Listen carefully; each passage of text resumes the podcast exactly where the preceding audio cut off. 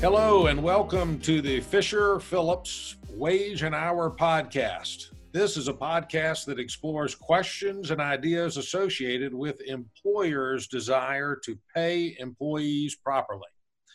I am Haygood Ty, and I have the pleasure of serving as the co chair of our firm's Wage and Hour Practice Group. Today, I am joined by Genevieve Hill from our Atlanta office Genevieve focuses on wage and hour matters and is an active participant in our wage and hour practice group and works on all types of cases uh, wage and hour cases, individual claims, advising clients, as well as class and collective action lawsuits. Our topic today is deductions and reimbursements. So, we're going to spend a little bit of time discussing when that's appropriate and when it's not. So let's start with some background. The first thing we all need to understand is, is that the rules differ depending on whether we're talking about a non exempt employee or an exempt employee. So, a non exempt employee is somebody who's paid by the hour typically and is eligible for overtime. And we compare that with a salaried exempt employee. That's an employee who, under the Fair Labor Standards Act, is not eligible for overtime and is often, but not always, paid on a salary basis.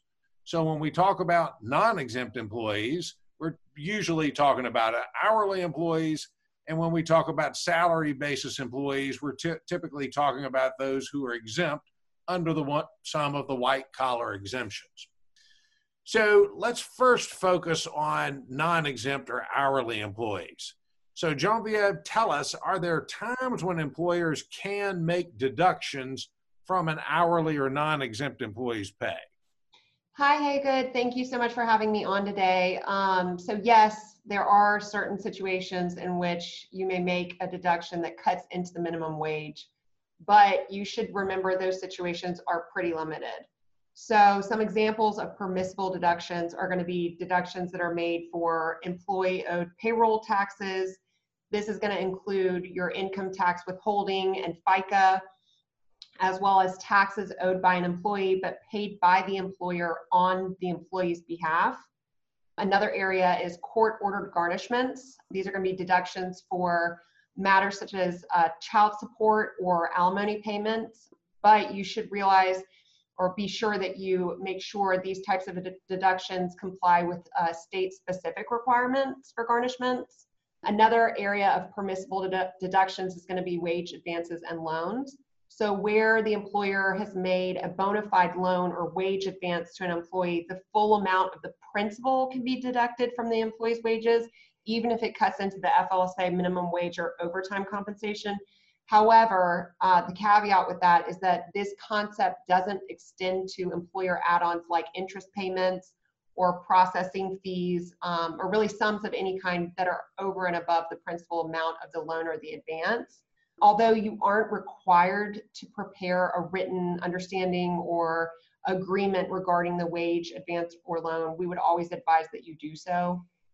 Another area of permissible deductions is going to be lodging and meals, uh, only if the lodging or the meals are being provided primarily for the benefit of the employee and only if it's customary in the industry to provide these types of items to your employees. And the employer may only deduct the reasonable cost of providing the items, not what the employer would charge to the public.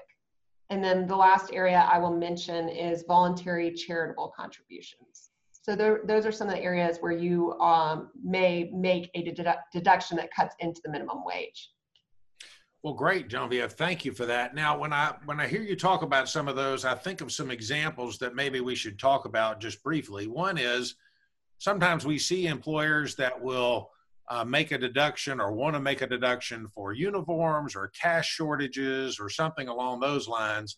I'm assuming that if an employer made a deduction along those lines and it were to cut into the minimum wage or the overtime, that would be a problem under the FLSA. Is that correct? That would be correct. You, you can make the deduction for a uniform. You just have to make sure that you're not cutting into the actual minimum wage of that employee's pay. Well, great. Okay. And then similarly, you started talking about lodging and things of that nature. you know, it's my understanding that a good example of that would be that if an employer had apartments that they rented out and maybe they rented those out for $500 a month but the true cost of providing the apartment was really only 250 then that would be all they'd be able to charge from the employee or deduct from their wages is that right that's correct you you couldn't charge the $500 or you couldn't deduct the $500 for their compensation just the, the cost well, great. As I'm sure our listeners can tell, these can be fairly complicated issues. So that if you plan to make some deductions along the lines of these, we encourage you to look very carefully at the rules and the laws on that or to talk with your uh, labor and employment counsel. Now, we've just talked about non exempt and hourly employees. Let's just talk for a minute about salaried exempt employees. So, the, the deductions that can be made from their wages are different and can be somewhat confusing. The, I think the first general rule is is that for the most part, we shouldn't be making deductions from the wages of salaried exempt employees, except for things like taxes and benefits. So we don't have the same ability if an employee takes two hours off in the middle of the day for them to leave and for us to dock their pay by two hours. And the reason for that is because we pay them on a salary basis. In other words, we pay them a salary for each week for however many hours it takes for them to get their job done. And even though you may expect them to work a certain number of hours, we can't dock their pay if they don't. Now, that does not prevent you as an employer from requiring them from using paid leave from a bank to cover those absences, such as vacation or PTO, but otherwise, they need to receive their full salary for the week. Now, there are a few exceptions under the law, and I'm not going to get into all of them, but there are a few where you can dock their pay. For example, absences related to the FMLA, we can dock their pay for that. Uh, if an employee takes a full day absence for purely personal reasons, then we can dock their pay for that.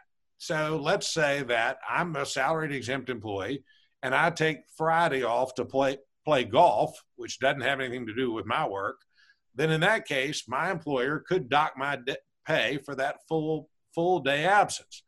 But let's keep in mind that if while I'm out on the golf course or before or after I take some work related calls or return some emails, then in all likelihood that has turned that day into a work day rather than a purely personal day of course, there are de minimis exceptions and things, but the de minimis is a pretty small amount of time. So we want to be very careful about how we make these deductions for full day absences from our salaried exempt employees. There are some others related to bona fide sick leave plans and policies, a few related to disciplinary issues where perhaps you can make a full day deduction. But I will caution you that these are uh, difficult to comply with from a legal standpoint. And so, if you're going to make those sorts of deductions, I think you're going to need to scrutinize those carefully, review those with your human resources or employment law professionals, and be sure that you're handling it the right way. I would say that the bottom line is, is that you really, as a general rule, and I think I said this earlier, as a general rule, you shouldn't be making any sort of deductions from salaried exempt employees and the primary reason we're concerned about this is that if we make those deductions, then we run the risk of jeopardizing the exempt status of that employee, which would mean that if they're not exempt, you would have to be paying them for all the hours and overtime they work in every week. So we've talked about deductions here. Let's talk about reimbursements and deductions under state and local laws. What we've talked about so far has been under federal law and the Fair Labor Standards Act for the most part. So let's start with deductions, Genevieve.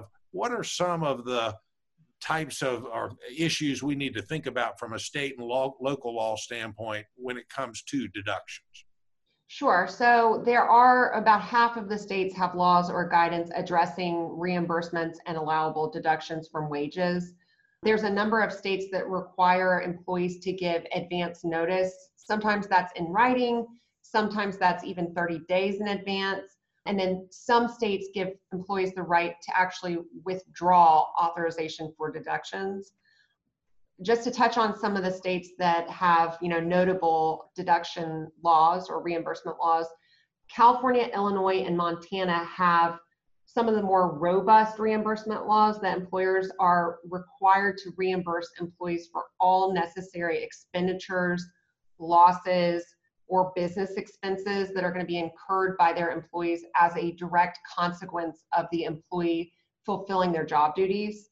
And then on the other end of the spectrum, you have states like Alaska and Arkansas that require reimbursement only if the equipment that was purchased by the employee for work related purposes can't be used during normal social activities of the employee on their off time, or if that purchase would bring the employee's compensation below the minimum wage it's going to be good practice that you require your employees to submit reimbursements with a, within a certain amount of time after the employee in, incurs the expense so that your employees aren't just sitting around on the reimbursement request for forever.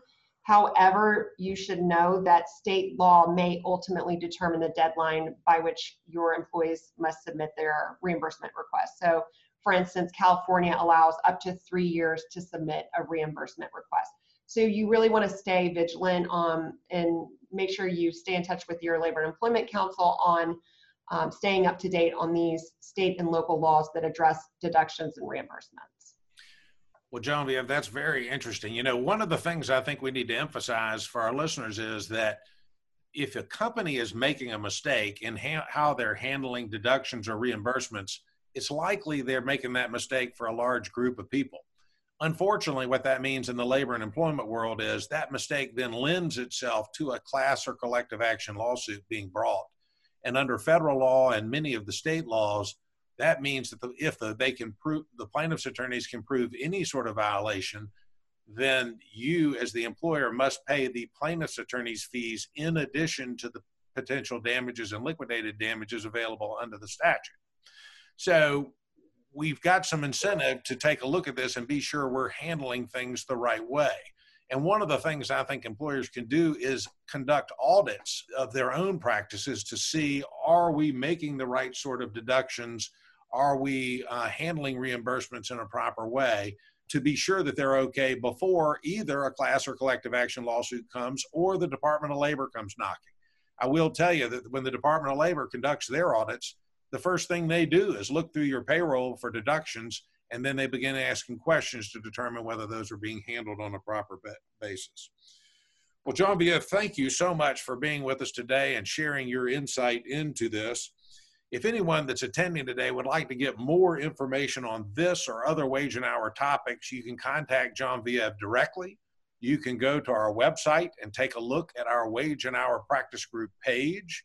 You can sign up for alerts to come from our firm when, when developments come along or laws change that you should need to be aware of. Uh, you can also listen to other podcasts that we have available where podcasts are available to you now. So, thank you very much for attending, and please feel free to let us know if we can do anything to help you. This podcast provides an overview of a specific developing situation. It is not intended to be and should not be construed as legal advice for any particular fact situation.